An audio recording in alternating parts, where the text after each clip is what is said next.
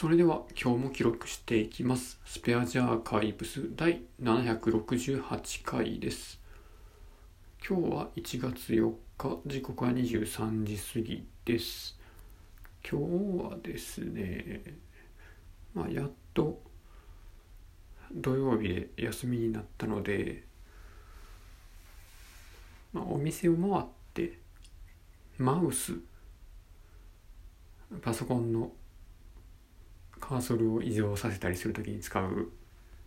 あの小さい装置ですね。あれを実際にお店に行って手に合うやつを探してきました。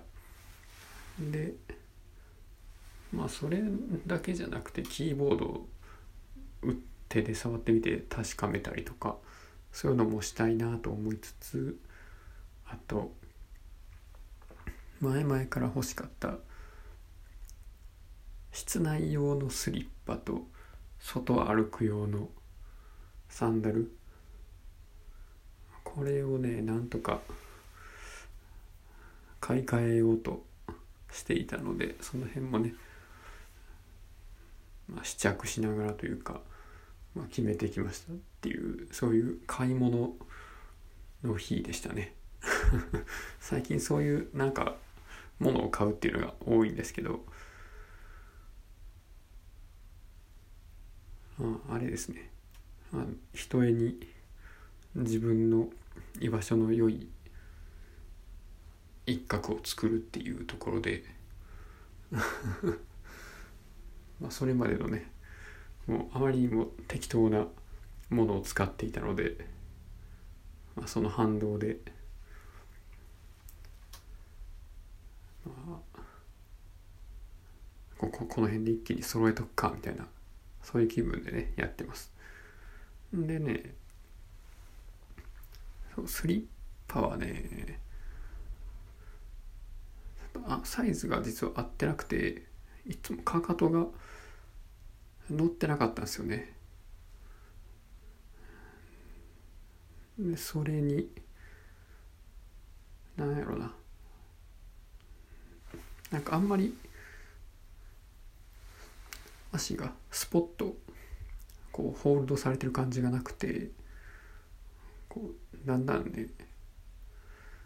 足の足が外側になんかずれていくというかそういう感覚があってそんなに履き心地が良かったわけではないんですよね。でしかも冬の床って結構寒いんですけどこれはオールシーズン使えるやつで、まあ、結構寒かったと。で僕の居場所はあのモルタルコンクリートの土間の上にあるので足回りは防寒性能を上げておきたいなということもあってなんかねモコモコのすごいあったかそうなスリッパを探してたんですね。探してたんですけどそういうモコモコのやつってほこりとか髪の毛とかそういうゴミをくっつけやすそうなのでほんまになんかゴミ掃除してるようになっちゃうんで そういうゴミ掃除スリッパみたいなのも売ってますけどそういうなんやろな自分の身につけてるものがどんどんどんどん汚れていくっていうのはあんまり気持ちのいいもんではないなと思って そういう冬用とかそういうのはやめて考え方を変えてですね、まあ、スリッパ自体はとりあえず大きさがちゃんと合ってるものであればよくて、まあ、夏やとか冬やとかっていうのは、まあ、靴下を使い分けろと。そういうところで、まあ、部屋の中でだけ履く。めっちゃ分厚い靴下っていうのを買って で、まあ、普通の靴下の上にさらにその靴下を履いてスリッパを履くと、まあ、そういうことで冬の室内の足回りというそういうことにしました。で外へ行く時のサンダルももうなんかボロボロであまりにもみすぼらしかったのとそこがだいぶ削れててもうちょっと穴が開きそうな感じだったのであのクロックスのパチモンやったんですね。そこが薄いんですよ。ドラッグストアで500円ぐらいで買ったやつで履いてたんですけどホームセンターで1000円ぐらいのあのマジックテープでバシッと止めるタイプのちょっと見た目スポーツシューズっぽい感じのやつを買うことにしました。これも本当はねなんやろな。あのそのまま玄関で足を靴の上に乗せてシュッと履けるようなタイプのやつが良かったんですけどなんかどうもそれだとあのかかととソールの間がグラグラになって安定しなかったので、まあ、やっぱかかとは包み込むようにしといた方がいいなと、まあ、結構僕ホールドされてるのがいろいろ好きなんでしょうね。そういうのを選びました。でこっちはねスリッパとは逆に、まあ、夏は下駄みたいなやつを履いて、まあ、冬はそういうなんか靴っぽいやつを履いて外に出ようかっていう、まあ、そんな感じにねしました。んで、まあ、あとマウスの方はですねまあ本当は、まあ、欲しいものの要件としてまずトラックボールででパソコンとの接続が Bluetooth を使っているもの。あの無線のアダプターを USB で差し込むやつじゃなくてもうそういうのなしアダプターなしで直接 Bluetooth でつなげるやつでボタンは少なくとも5ボタンのタイプ。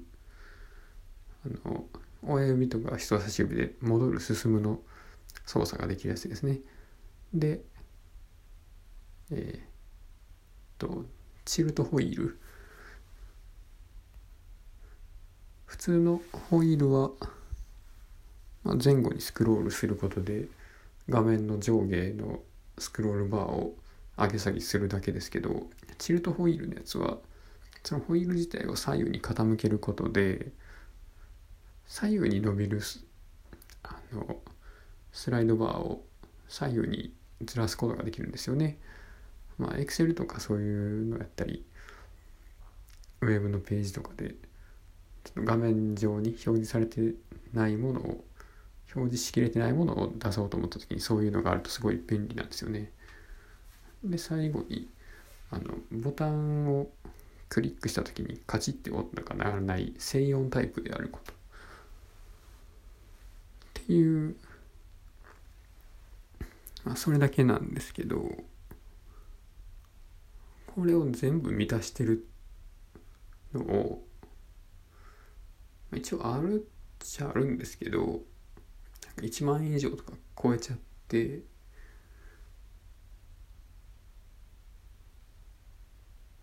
あ別にそれでもいいんですけどそんなそんなするみたいな。でしかもそれ、まあ、近所の電気屋とかそういうとこ回っても実況起きないんで触り心地がどんなか分かんないですよね。あのエレコムのねトラックボールついてて8ボタンかな。8ボタンでチルトホイールついてて Bluetooth でみたいなの、まあ、確かあったんですけどあのカチカチがすごいうるさくて ちょっとね僕は我慢できないのでそれがね静音スイッチ使ってたらすごい良かったんですけど残念ですね。で、まあ、その条件を満たすのが結構厳しかったので、まあ、別にトラックボールじゃなくてもいいやと。まあ、トラックボールねちょっと使ってみたかったっていうのとあの机からちょっと離れたところでマウスだけ持って椅子の上で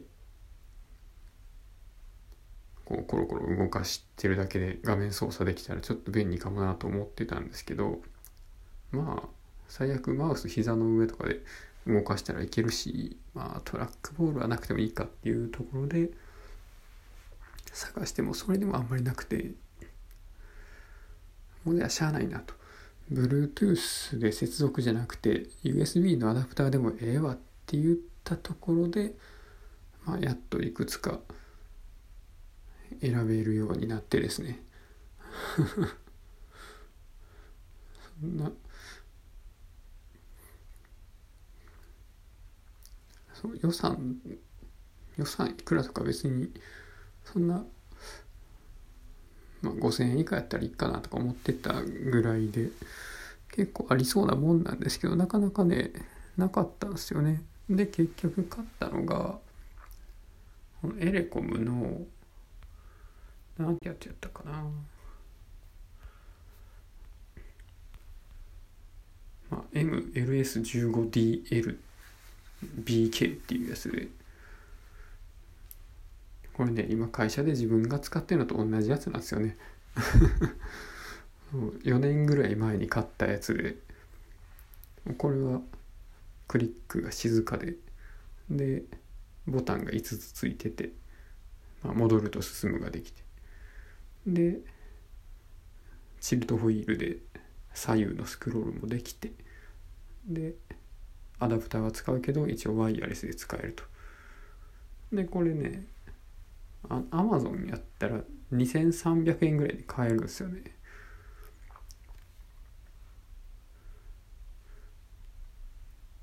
でまあ徐々にあの販販売が終了してきてるのかもと昔は黒と赤と青のラインナップがあって会社では青を使ってるんですけど今はもう黒しか売ってなくて その灰色っぽいやつを買うことにしました、まあ、実際にお店で触った時もねやっぱあこれが一番馴染むわっていう。大体 M サイズと S サイズの中間ぐらいの大きさでまあそんななんやろな。あんまり手の負担にもならんような形をしてるんですよね。まあ、左右対称っぽい感じの形でどっちの利き手の人でも使える。まあさすがに左手の左利きの人はあれかな。戻る進むボタンは押しにくいかな。右手の親指の位置にあるんで、まあ、そういうやつですね。これが、まあ、めちゃめちゃ良くてですね。まあ、とりあえずブラウザの戻るボタンとかを進むボタンを押しに行かなくてもいいっていうのがかなりいいですね。ほんとねこれを買うまで使ってたのがこのパソコンの家のパソコン買った時におまけでついてきた HP の、まあ、ワイヤレスの静音マウスの3ボタンタイプのやつでまあ、チルトホイールもないし戻る進むボタンもないしっていうところでもうね全パソコンの操作がめっちゃやりにくくなるんですよねこれだけで。わざわざ戻るとかオルトと左矢印キーで画面戻らなあかんとかね。エクセルシートのもっと右の方行く時に なんかいろいろコントロール右とかいろいろやらなあかんっていうのがねちょっと面倒なんですけどもうその辺に耐えかねてちょっと買うかというところでこれを買いましたね。2016年に発売されたやつなんですね。いやこれの後継機種を作ってほしいですね。一応後継機種っていうので Amazon ではいろいろ紹介されるんですけど明らかにこっちの方が機能上なんですよあのあとはこれが Bluetooth でつながるようになればもうそれだけで OK ですね。